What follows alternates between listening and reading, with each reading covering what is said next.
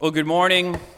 Uh, my name is Ben. I'm the music and ministry coordinator here at Christ Church, and it's my privilege uh, this morning to be able to share God's word with you. Um, if you're just joining us, we're in the middle of an Advent series. I'm looking at the four descriptions, uh, the titles, the names of Jesus in Isaiah chapter 9. Uh, these titles Wonderful Counselor, Mighty God, Everlasting Father, and Prince of Peace. Um, as Mike already mentioned this morning, Advent is a season of, of longing and waiting. It's uh, this period before Christmas where we recognize that the whole of creation has been groaning together, that the world is not right. But if you're a Christian here today, this is not a, a hopeless whimpering at the present moment, but rather an expectant yearning that Christ will come again to make this world right, and that we'll then feast in eternity with Him. In the Old Testament, we read about uh, the ancient Israelites who long awaited the coming of the Messiah. And although we live on this side of Christ, uh, we too wait for Christ's second coming, which again will finally put an end to all the hurt and pain and sin that this world endures.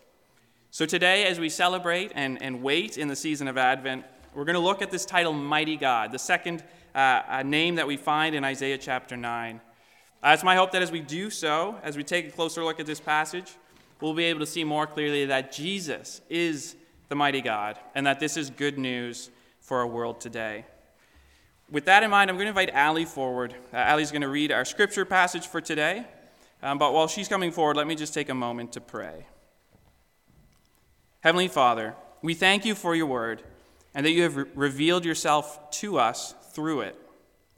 In the season of waiting, would we look to you and see that you are all that we need? As we read your word, would you open our eyes and ears so that we might see and hear what you have to say? Soften our hearts so we might understand and obey what is said. We give this time to you. In Jesus' name, amen. This is God's word to us from Isaiah 9 2 to 7. The people who walked in darkness have seen a great light. Those who dwelt in a land of deep darkness, on them has light shone. You have multiplied the nation, you have increased its joy.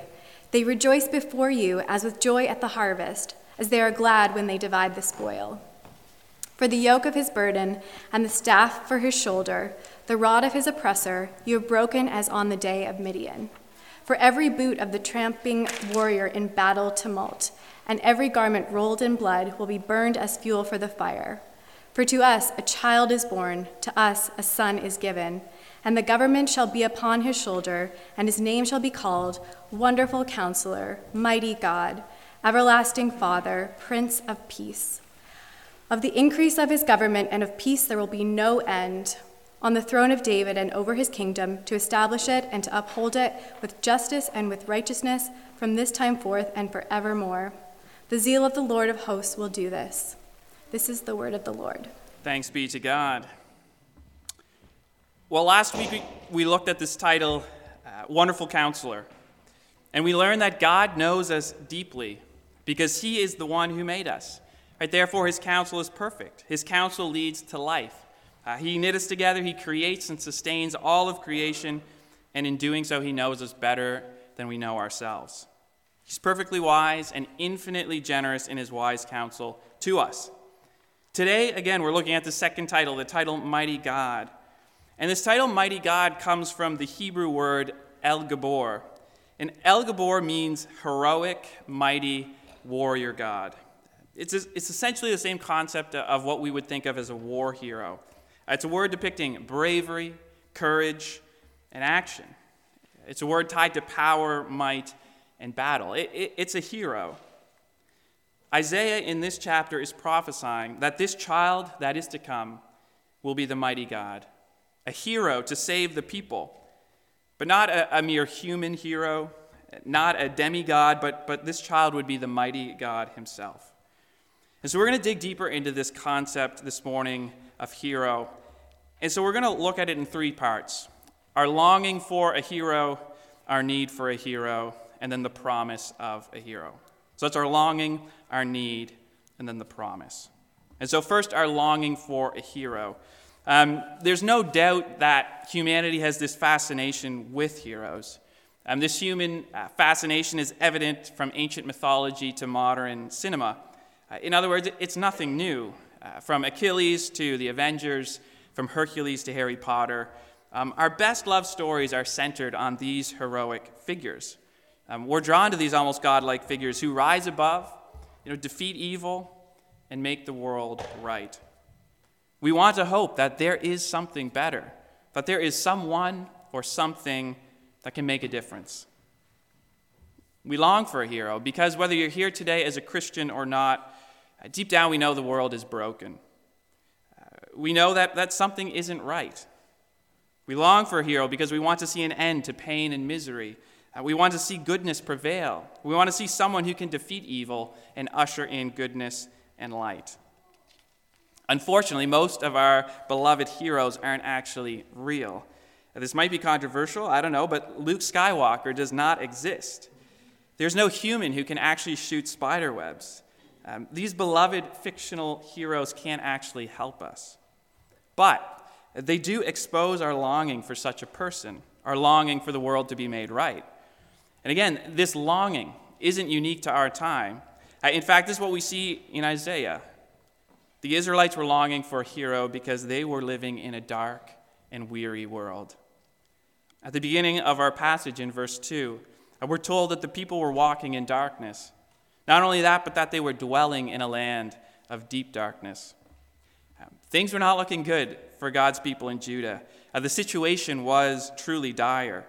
Um, Isaiah 8, the chapter before uh, the passage we're looking at, closes by signaling the impending doom. It says that they will look to the earth, but behold distress and darkness, the gloom of anguish, and they will be thrust into thick darkness. The situation was hopeless and dark because their enemies uh, surrounded them on every side, and they were almost certain to overtake them. But it's no secret also that many of their troubles were self inflicted. Um, they forgot how God had cared for them and provided for them in the past. They didn't believe in God's protection and weren't interested in his commands, even though he had proven himself faithful time and time again. And so they decide to turn away from God into darkness. The world, the situation for Israel was dark. And when you live in a dark world, you quickly become tired and weary. This word yoke uh, in verse 4, it hints at this. It hints that Israel was weary. Uh, the yoke was, was a curved piece of wood, essentially a harness used by oxen or other animals, that would help haul a load. Um, with this picture in mind, the word yoke was often used as a designation of servitude. Right? It signified carrying this burden of a task or mission right on your back. There's a weight or burden that this word yoke is trying to get at. In our passage, the Israelites, they faced imminent threats. But they also would have known and heard the stories of those who had gone before them. They would have remembered that uh, their ancestors were enslaved in Egypt. They would have remembered that after they wandered throughout the wilderness, when they finally got to the promised land, troubles continued almost continually. They faced oppression from the Philistines, the Moabites, the Ammonites, the Midianites, among others. And again, while much of this was due to their own sin, their own decision to turn away from God, they were a weary people burdened by oppression and sin. They were tired, they were uncertain, they were hopeless, desperate to get out from under their enemies. They longed for a hero, they longed for someone to deliver them.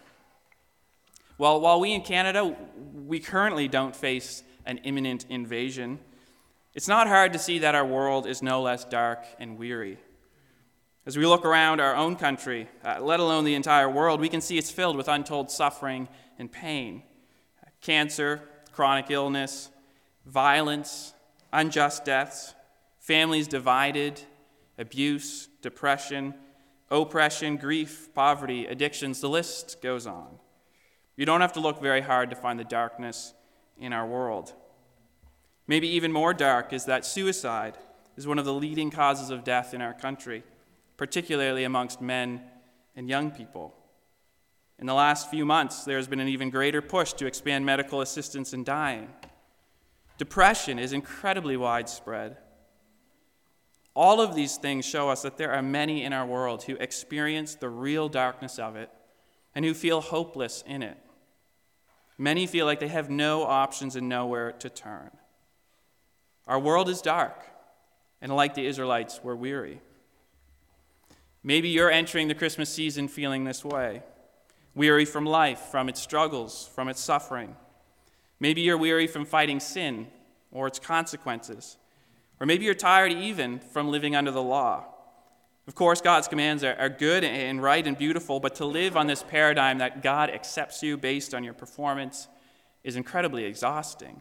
There's no end to what you need to do. Of course, the Christmas season accentuates all of these feelings. There's the cultural pressure to have life at its picture perfect best, um, impressive looking homes, precious looking children, delicious looking food, maybe even the best dish at a church Christmas party.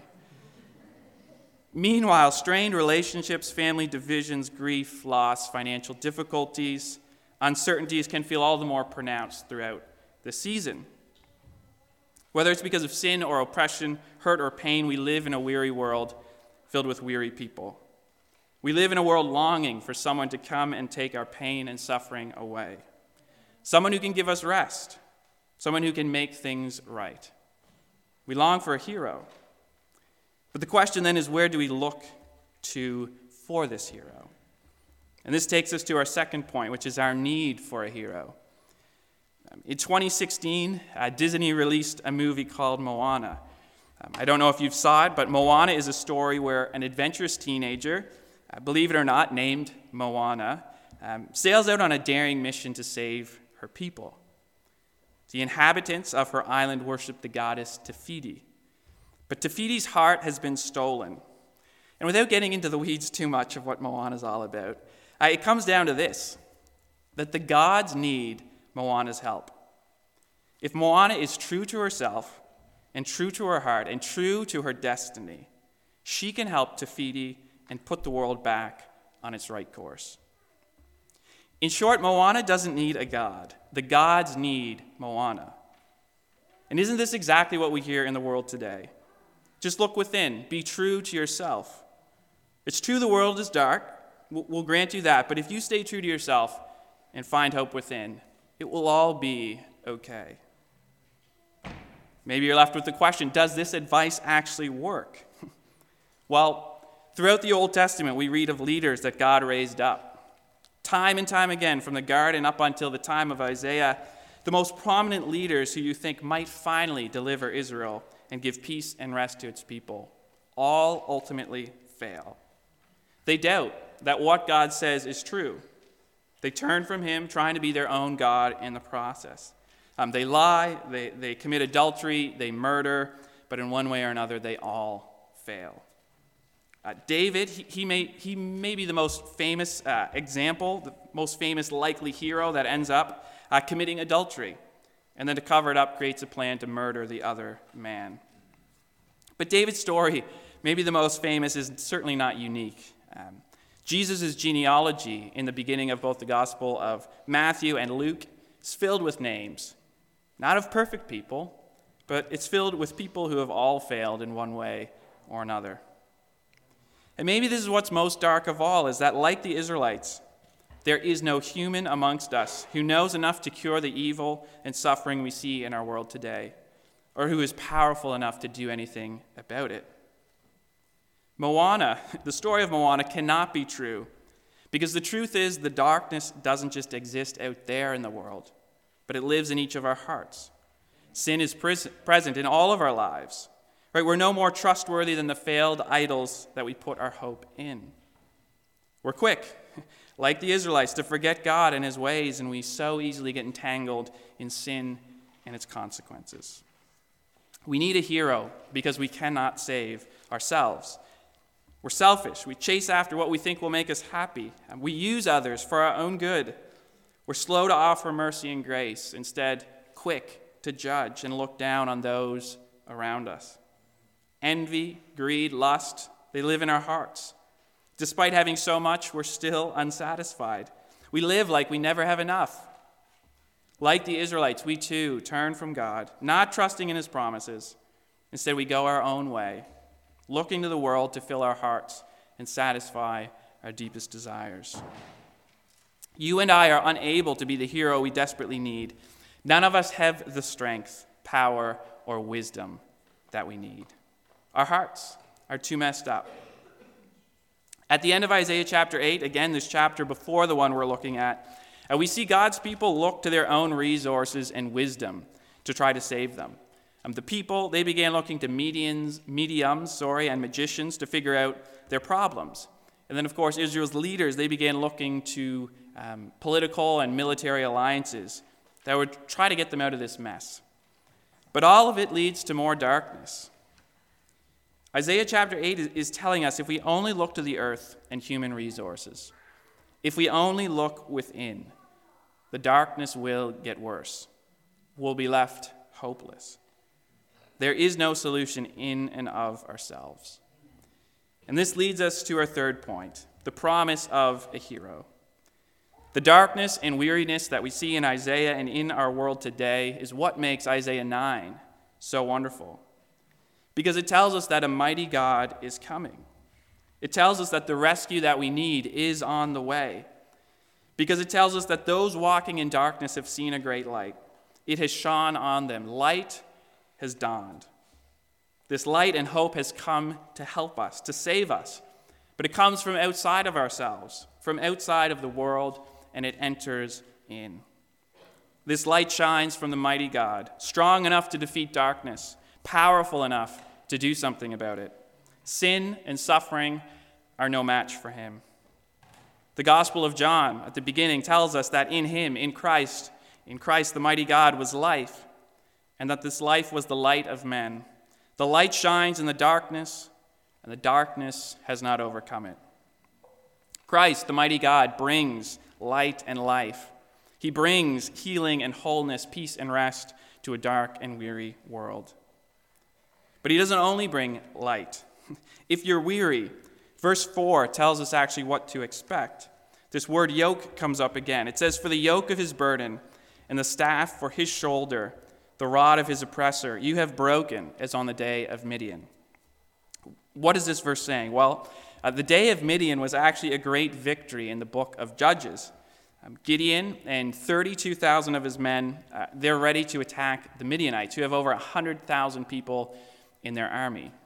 But God tells Gideon, you know what, that 32,000, that's, that's too many men. Way too many. We're going to cut it down. And so it ends up being Gideon and 300 men who attack over 100,000 Midianites.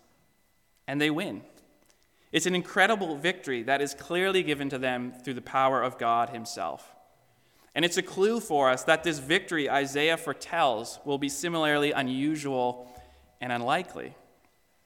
One person says this that the abuse of oppressors, cruelty of tyrants, all their whips and cudgels and curses is gone, done away with, a deliverance as surprising and sudden as Gideon's old victory over Midian. After generations of slavery and oppression at the hands of their enemies, finally, someone who could come to break this yoke. Finally, someone who could give them rest. Likewise, though, for us in the Gospel of Matthew, Jesus says, Come to me, all who are weary and burdened, and I will give you rest. Take my yoke upon you and learn from me, for I am gentle and humble in heart and you will find rest for your souls. For my yoke is easy and my burden is light. We can live with hope in a weary world because Christ, the mighty God, is the one strong enough to carry the burden of our pain and of our suffering and of our sin. He is the one who actually could do something about it and has done something about it. If you're suffering today, struggling with the darkness of our world, you do not suffer alone. In the Gospels, we read, of course, of the incredible, exciting birth of Christ. But we also learn that Christ is eventually killed. He suffers on the cross. But he doesn't suffer needlessly. In fact, Christ, the mighty God, suffers for you. And not only that, he suffers with you. He knows what it's like to be abandoned, beaten, bullied, poor, lonely, called crazy. Hebrews tells us that we do not have a high priest who is unable to empathize with our weaknesses, but we have one who has been tempted in every way just as we are, yet did not sin. Therefore, let us approach God's throne of grace with confidence, so that we may receive mercy and find grace to help us in our time of need. We need not be hopeless in the darkness. We need not be weary because Christ the mighty God has come and is coming again. Christ the mighty God, He knows what you and I are going through. He knows what struggles and battles we carry, and He has the power to help us. He is the hero that we long for, that we need, and that is promised to us. Jesus, He didn't come into the world to congratulate the successful and high five those who have their lives together. He came for those walking in darkness, weary, tired, burdened.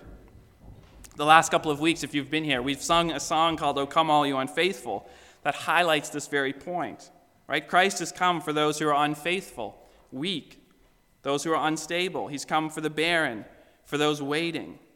He's come for those weary of praying. He's come for those who are bitter, for those who are broken. He comes for those who are guilty, for those who are fearful, for those who are tempted to hide.